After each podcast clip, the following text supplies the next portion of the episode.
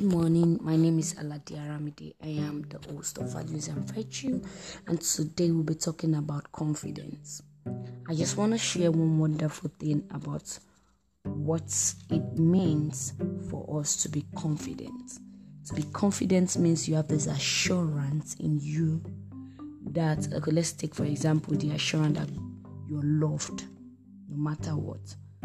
When you know you're loved by your parents, there's just this level of confidence you have wherever you step. You know, I'm being loved.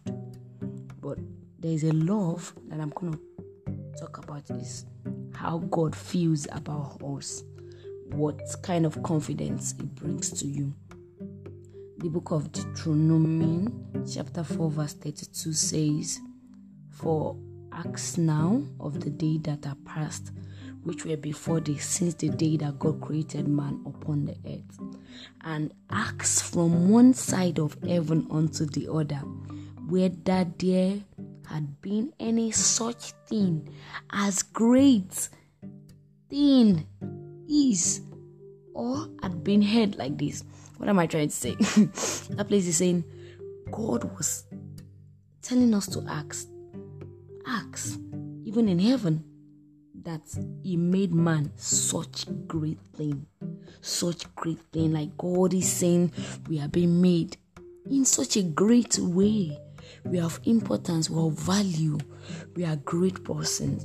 You know, having the revelation of what God thinks about us as being great, there's a level of confidence he gives to you. You walk into that company, you walk into that organization, you walk into your family, you walk, before men, knowing that God sees you as a great person. Nothing brings down your morale.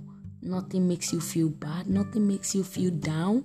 Nothing makes you feel, there's this thing, oh, I'm shy, I don't want to talk, I'm afraid of people, looking down on me. No, God sees you as great. So just stand up to it and accept that word.